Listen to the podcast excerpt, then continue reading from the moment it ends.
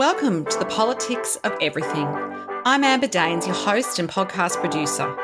This is a half hour of power, podcast dropping every week where I unpack the politics of everything from money to motherhood, nutrition to narcissism, startups to secularism, the environment, quality, and much, much more. Our guests are seasoned in the field or topic of their choice, even if you've not heard of them yet. This is a non partisan show so while I love exploring varied views and get a buzz from a healthy debate of ideas, this is not a purely blue, white, green program. Please subscribe, tune in, and enjoy the politics of everything. With me today is Samantha Dybac founder and managing director of the PR Hub Host Influence Unlocked podcast. She's also the founder and managing director of the PR Hub, a PR firm and strategic relations agency for entrepreneurs, business leaders, and high growth disruptive brands. As the host of Influence Unlocked podcast, she has influenced lots of people. She's influenced me to bring her back on the show today because this is not her first podcast or her first rodeo. She's been a guest in the past. And the show itself was ranked by Apple in the top 10 business podcasts in Australia in 2020. Samantha brings over 15 years' experience of working with founders to help them unlock the value behind their personal brand in order to build awareness, credibility, and trust that catapults both them and their companies into the spotlight. She's featured twice as a finalist in the B&T Women in Media Awards, as a finalist in the 2019 Sydney Entrepreneur of the Year, and has successfully completed her AICD course, which is no mean feat, having done that many years ago myself.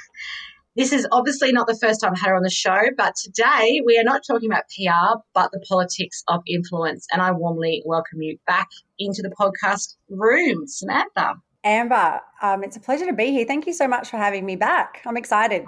Absolutely. Um, so, look, a few years ago, we had you speaking about the politics of PR, and it was a fantastic episode. But since then, you have become a fellow podcaster and you have your successful and popular show, which I have mentioned.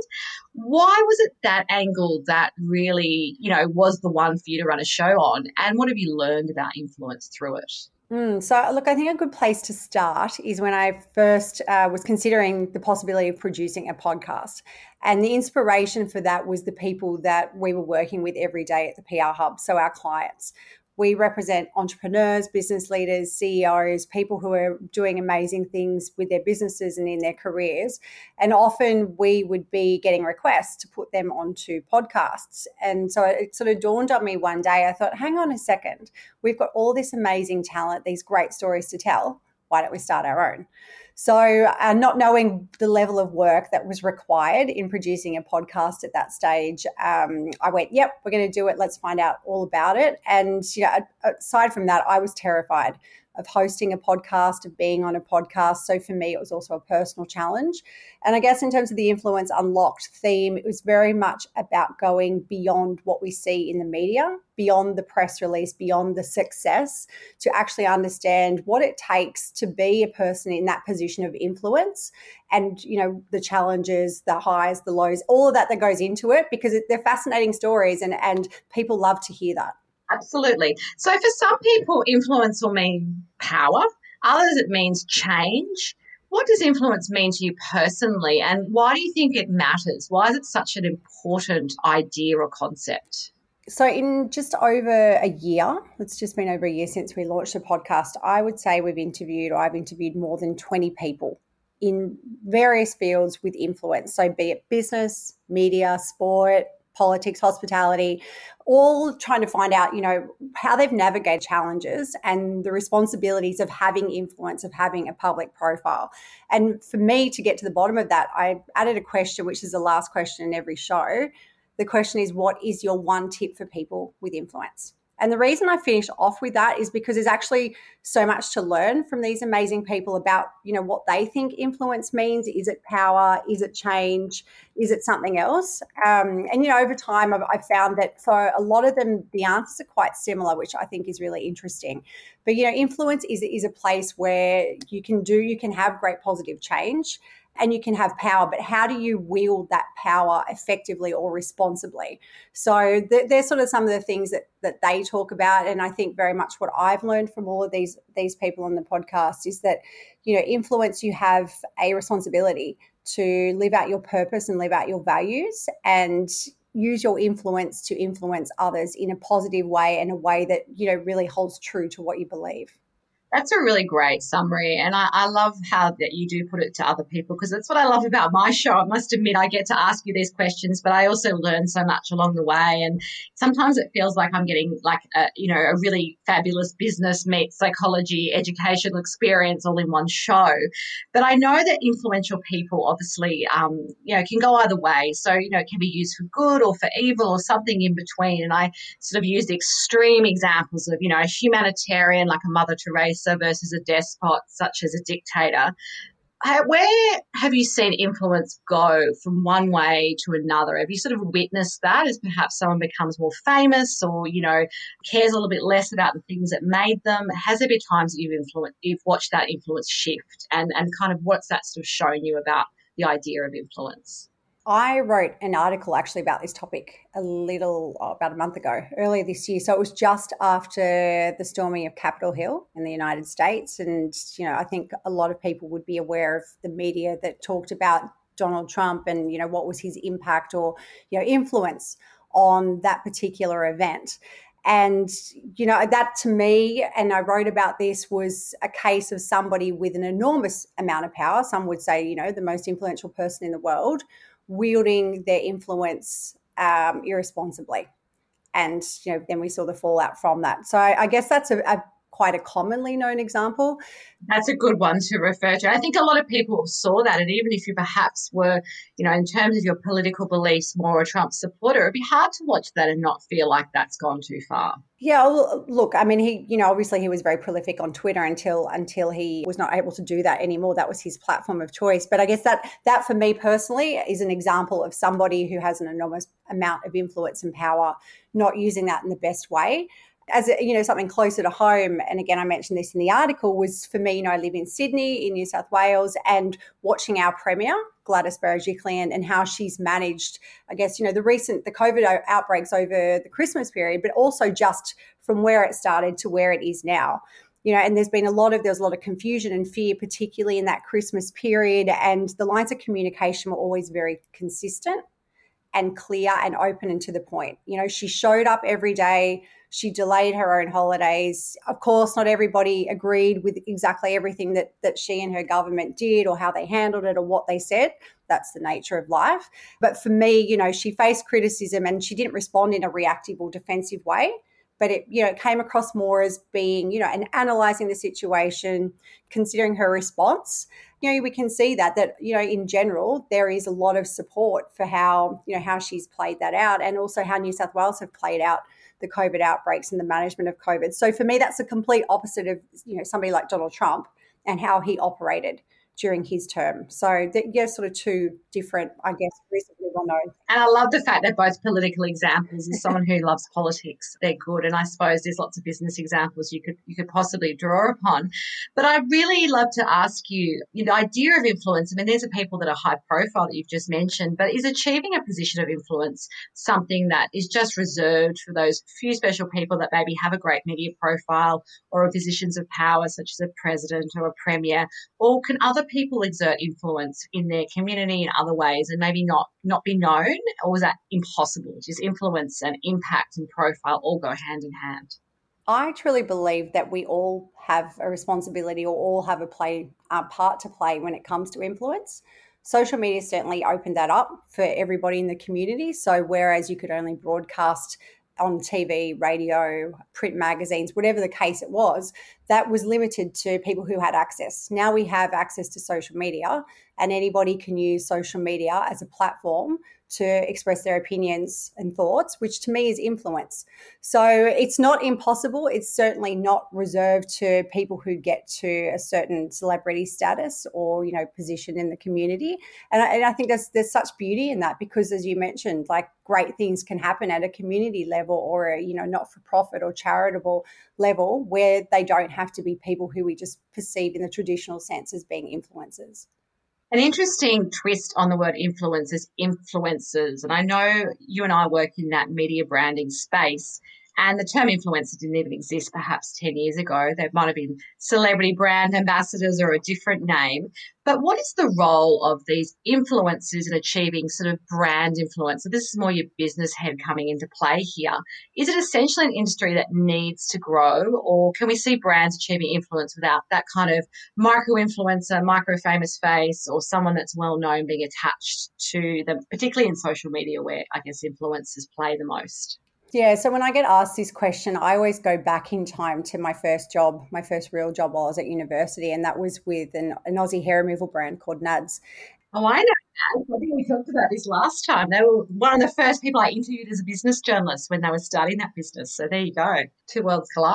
Look, that, and, and it really does. I was, I was, saying this to somebody over the weekend, you know, how, how your career or how your life somehow has all these connecting dots and what you might be doing at one stage and you have no idea why or how that's going to play out later on. But really, my, my career really has gone full circle. And so the, the example of NADS is that that story was built around a mother's love for her daughter and the face of that brand was very much you know the mother who created that brand sue ismail and her daughter natalie. And so from you know very early on in my career i saw the power of what having a profile or a, face a person behind a brand can do to help it resonate with a larger audience. That's not to say that you know everybody needs to use influencers because again the, the, definition of influence and influence is very broad. And back then as you said amber nobody was talking about influencers. But it's this word of influence i guess. And and for you know for the business that i run now the pr hub it is very much about leveraging a founder's or a ceo's or business leader's profile and expertise and using that as a platform to then showcase the businesses that they're working in so it's a you know it's a, it's a fascinating space i think every brand needs a spokesperson, but every brand is different. So I would never say, you know, that there's a, a, stock standard response for how or to what level you should be using a person. But I think, you know, people buy from people. So if you can have somebody who has a true, authentic, genuine story alongside that that particular product or service, I think it's going to resonate with a far greater audience than if you're just trying to sell a product or service on its own.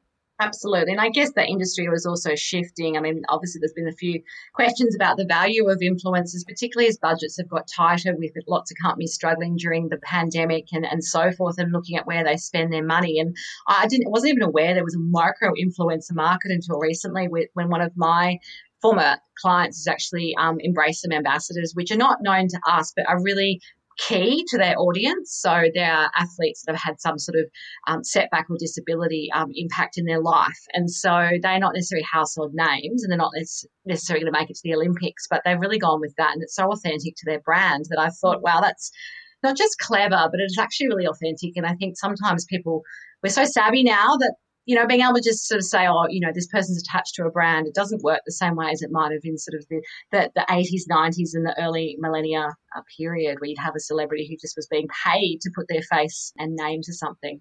Yeah, I think I mean consumers are a lot more savvy these days, and it doesn't have to be. You know, we have learnt that over in recent years that it doesn't have to be a macro, what we call a macro influencer, who you know is using your product. If it's somebody that actually looks like they love and enjoy the product, and yeah, people are going to resonate with that because it's like, oh, they're a bit like me, or oh, you know, I want to be like that. So yeah, it's it's a fascinating shift. Absolutely. So, what kinds of influence do you strive to have for your PR clients and also for your team? So, I guess it's a two part question. You know, there's the idea that you obviously you, you represent your clients. You're, if, as you mentioned, lots of them have influence, and you're trying to put them out there into the media and the other spaces where people are actually understanding who they are, what they stand for, and raising, I guess, their profile as well as building and helping build their business. Really, but also with your team, is there a way in which you operate where you use your own influence and your own expertise to really help build that team? Yeah, I think that that word expertise is very much where a place where we would start. So everybody is a little bit different, but it's very much about you know what is the expertise of that particular client, or you know you know what's my expertise in my team, and building that out. Because again, I think it comes back to those pillars of being genuine and authentic, and people, whether it's journalists or whether it's just the general public, being able to understand what the connection is between that particular spokesperson or influencer or, you know brand ambassador and whatever they're talking about or selling. And so with our clients, it's very much about looking at the category, the industry that they're in, their experience to date, obviously where they want to take it in terms of their own personal profile, and then deciding what what that might look like from an influence perspective. So yeah, it's it's very much independent to each client because some clients will want to have more of a presence in the media than others, which is absolutely fine.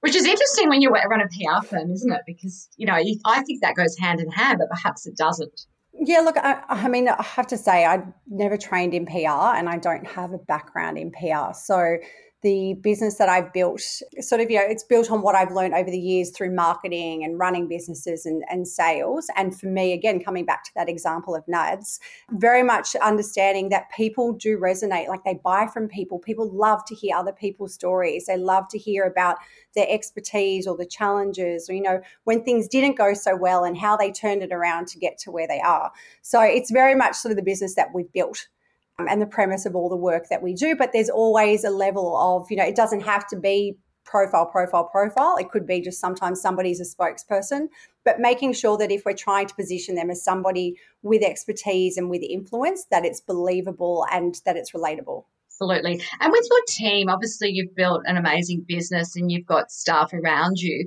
How do you use your influence to maybe mentor them or guide them or even sort of collaborate with them in the business?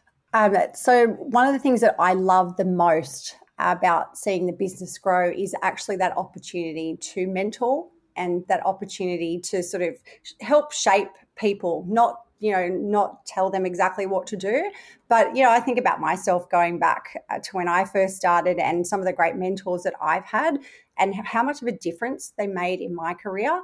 And to think that now that I can use that position of, you know, being a business owner with a team that's growing and with people who are really, you know, they're great. You can see the potential. And to me, like that is so exciting to be able to work with some people that have really want to do well in their careers, love what they're doing, and are just looking for some guidance. I mean, it does make me sound a little bit old, but at the same time, you know, that's that is one of the wise, I'd say, Samantha, wise, not old. Oh, um, it's really it's, it's one of the joys of, of growing a business. It really is, is is to create a team. And you know, I never realized that that's what I would love about growing a business. But as the team has grown, and you know, we've grown quite a bit in the past six months to see you know to see that happening and to be in that position to me that you know it's a, a, position of influence yes but it's also a position that carries great responsibility and again, like I said before, it's how do you wield that position of influence in a, you know, a responsible and positive way. So, if you could have one song, a book, or a screen show, and that could be a film or a series that always makes your heart skip a beat, or first comes to mind. Some people don't like the skip a beat piece because they find that a little bit too, too heart centric. What would you choose, and why? What does that mean to you? Oh, oh, I had two songs actually, and I was. Oh, you can have two. Go on. they're, they're, very, they're very different extremes. Um, so the first one is, and this sounds quite strange, but it's actually the Ukrainian national anthem. So my family are from Ukraine, uh, both sides of my family, and I'm second generation Australian. And if you listen to, you know, it does sound weird, but, but when it's sung in, in Ukrainian and, and you listen to the melody and, and the lyrics, it's just a tear wells up in my eyes every single time. And, you know, I have been to Ukraine. I, you know, I haven't lived there, but I've been there a few times, but there's just something about it that evokes like such emotion and you know i think about my grandparents and, and what they did when they came to australia just it sounds a bit crazy but that's definitely the song. No, it sounds really meaningful and it, it, makes sense. And I have to say, no one has ever given that as an answer, a national anthem. So there you go. There's a first for you. Well, I, yeah, I thought so. My other one was like complete other end of the spectrum, a dance dance music song from ten years ago. So. I don't know what. Are you going to tell us what it is? Oh, sure. It's it's very different to that one. So it's actually a song by the Freemasons, and it's called "Rain Down Love." So very different. Excellent. Um, but yeah, that would be the two songs. Great. So, as we wrap up today, what would be your overarching message or messages for anyone who's facing the politics of influence? So, a couple things. The first thing would be to stay strong to your values and hold yourself accountable. So, if you're in a position of influence, to think about what, like, you know, what does that mean? Who are you influencing? But also, what's important to you? And then, how do you express it? How do you use that? Um, and hold yourself accountable is you know it's something that i think we should do in life but really you know when you're in that position do you look back and go well i use my influence for good you know, I can stand there and say, you know, what I did was was great and and it's it's affected positive change. I think the other thing is it's sort of, you know, going back to that example of Gladys Berejiklian is to show up and to actually be visible. Because if you're in a position of influence and people recognize and, and expect that from you, then you've got to show up when it's good times and you've got to show up when it's bad times. And you've got to be, you know, show up and, and also, you know, make decisions and make considered decisions and analyze the situation, but not shy away from it because that's the position that you're in. That's fantastic advice. And um, look, I don't usually promote other people's podcasts on my podcast, but you have to listen to Influence Unlocked, and I'll have some details of that and how to contact Samantha on my show notes.